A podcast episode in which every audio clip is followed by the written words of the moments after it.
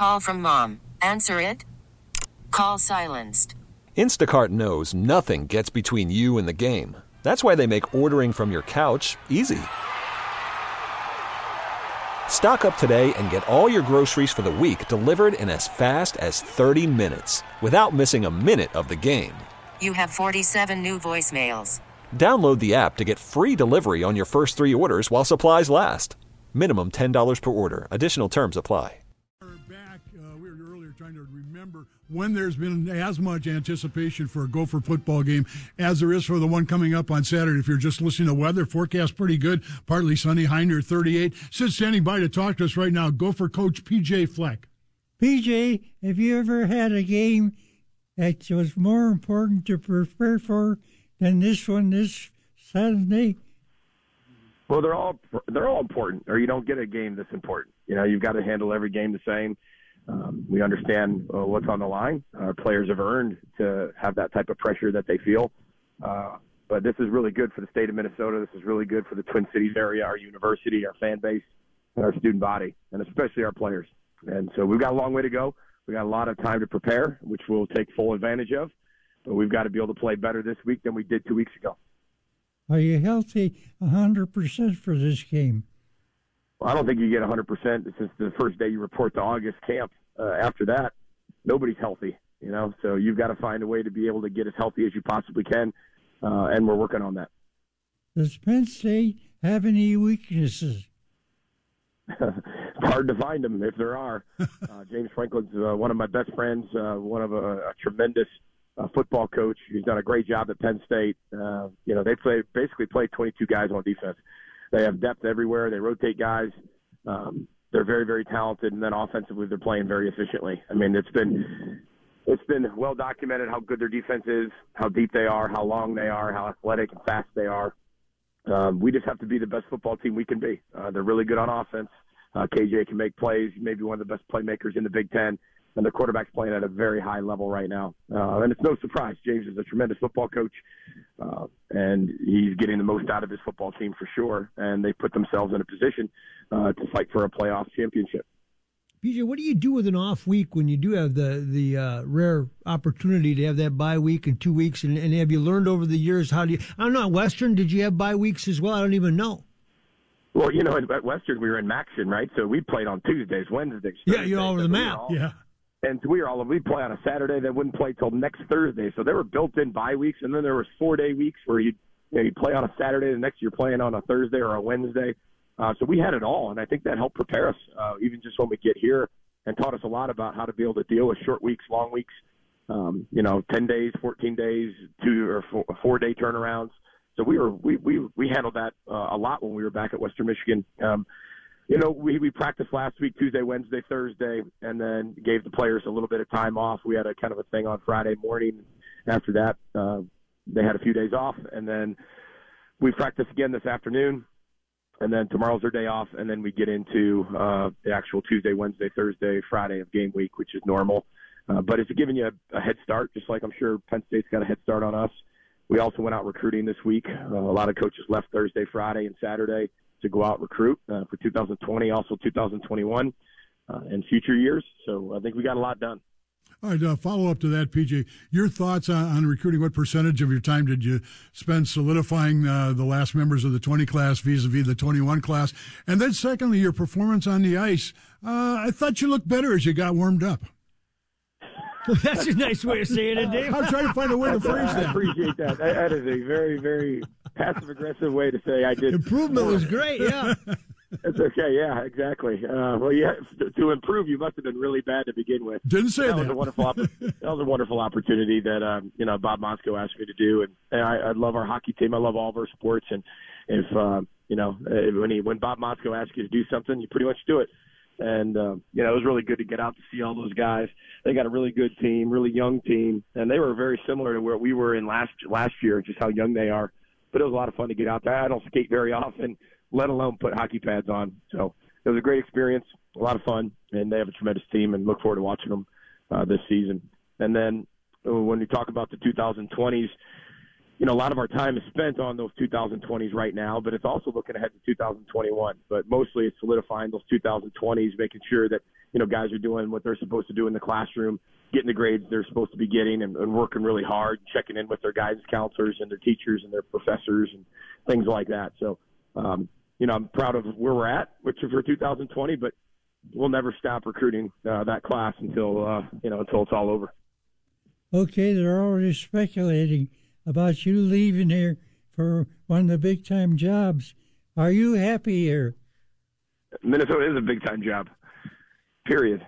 Uh, I really believe that. You know, Heather and I absolutely love it in Minnesota. Our kids love it uh, when they're here, um, and you know it's a lot of fun. So we've got a lot of work to do and a lot of things to finish, uh, but we love living here for sure.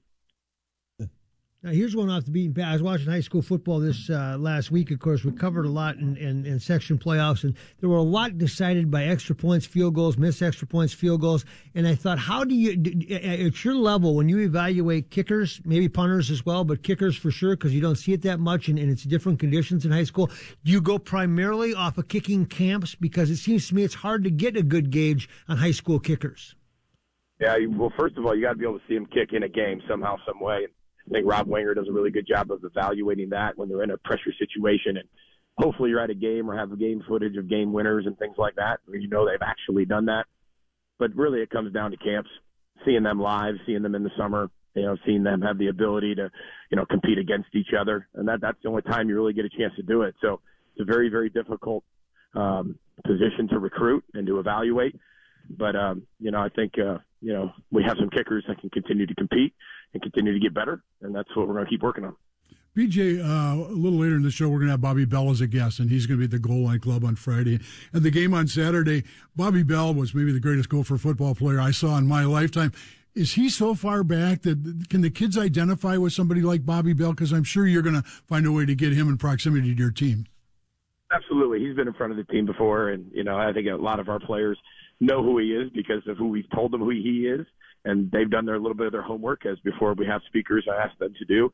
But you know they they know that he's one of the one of the best gophers ever, if not the best gopher ever.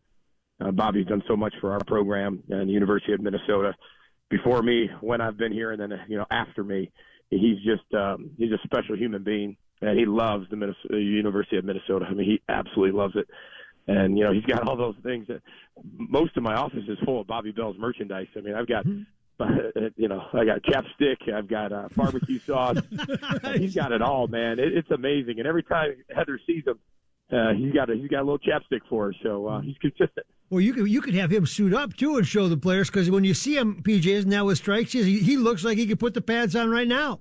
he sure does. I tell you what, he'd be the first one off the bus, right by Daniel Faalele. You'd make so, sure of that. I would right. make sure of it. You bet. Sid, how important will the crowd be? In the involvement in the this game? I think it's really important. You know, this is what college football is all about. You got two eight no football teams, two top thirteen teams, two top fifteen teams uh, in the country playing at TCF Bank Stadium on a new uh, uh, a noon Eastern, eleven uh, Central kickoff. I mean, this is what it's all about.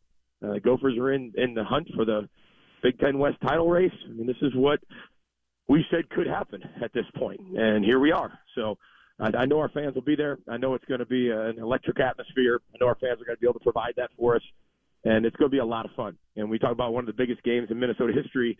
It's fun to be a part of, and I want everybody to be a part of that and experience that, and really help us. So uh, I know our our game day crew's got a ton of uh, ton of things planned for people that are coming to the game, so it'll be a lot of fun.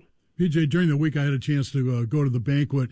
Uh, Carter Coughlin was recognized, uh, got one of the major awards, and had a chance to speak. If anybody wonders about the kids in your program and being more than just football, anybody would have heard Carter Coughlin speak, as, as well as some of the other representatives. Um, it was really impressive. They're really impressive young men, you know, especially those seniors. They've been through a lot, and when we put when we put things in front of them when we first got here, there were some people that that left, people that stayed, stayed for a little bit and left. And then there's people who are fully committed. And the guys like Carter Coughlin, he's fully committed. And, you know, there's 85 players with a 3.0 or higher right now. I think that's incredible uh, to continue to promote because I think that just shows that these are student athletes. These aren't just football players on Saturday. And they take it very serious. Um, and they've been out in our community a lot more than they ever have been. And I give them a lot of credit because their their schedules. Is, if somebody like to be able to see a student athlete schedule, it's unbelievable from six in the morning all the way till eleven at night. Uh, they work really hard, and I'm really glad that you were at that banquet. PJ, the whole uh, came out this, you know, the NCAA made a ruling on you pay for all that. We can't get our arms around it. How, what's in the coaching fraternity? What's the buzz on that? Well, we, I think everybody at the beginning said change is inevitable, and somehow, some way, that was going to be able to happen. Uh, one thing I love about the University of Minnesota is, you know, we're always going to provide most elite experience for our student athletes, and um, you know, work along with the Big Ten side by side, uh, providing that type of experience. And uh, whether you want to call it a change to a scholarship or whether you want to call it the NIL. And there's a lot more things to go through with the NIL, NIL right now in terms of the legal battle that'll continue to go. But uh, I support anything that's better, that makes our student athletes better and their experience better at the University of Minnesota. And I'm so glad that we have the support back from Mark Coyle and President Gabel on that. How excited are your players about this game?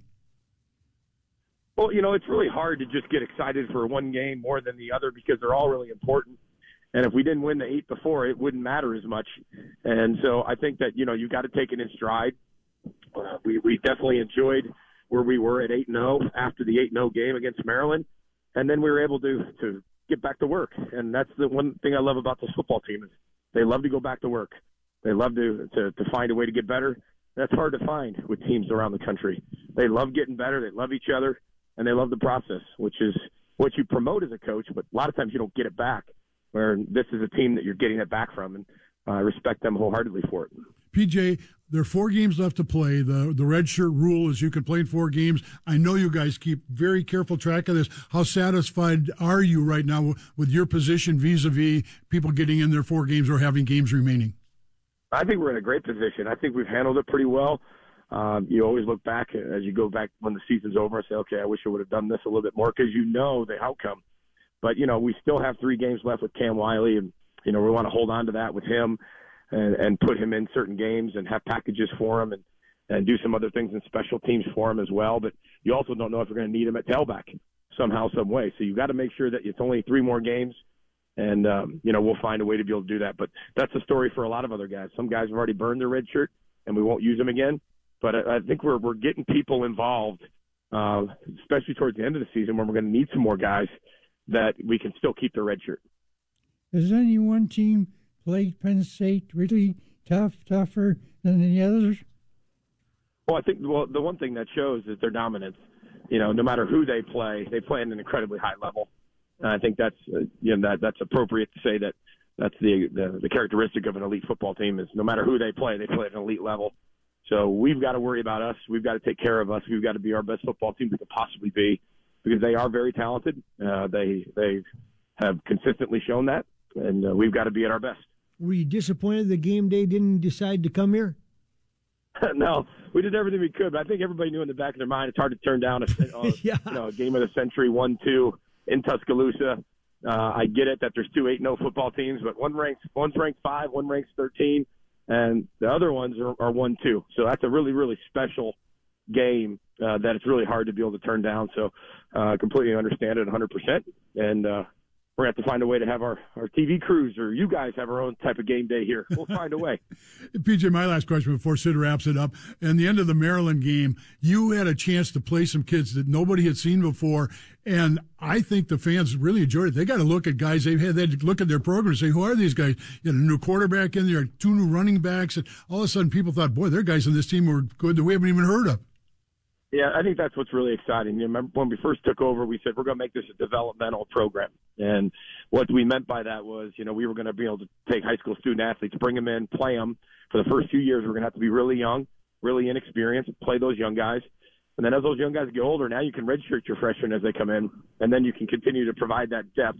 And what you can do is reload instead of rebuild every year, and that's what we are getting to. We're still not there yet, but we're making strides towards it but people got to see, you know, people like Trey Potts and Jacob Clark and Harry Van Dyne made a nice catch. And, you know, there's a lot of young defensive linemen. Uh, D'Angelo Carter made some big plays for us.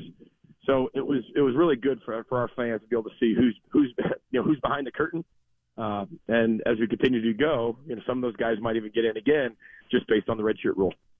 PJ, there are tickets left for this game, and they need your support that'd be a big difference to have the fan interest in this game and scream and yell and uh, hope they can't uh, let uh, Penn State audible and stuff like that.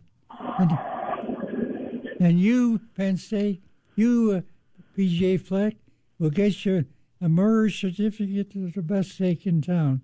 You have done one fantastic job, and the university should do everything to keep you here. Well, I appreciate it, guys. Appreciate the time. Row the boat, Ski-U-Mah. Go Gophers. Talk to you soon.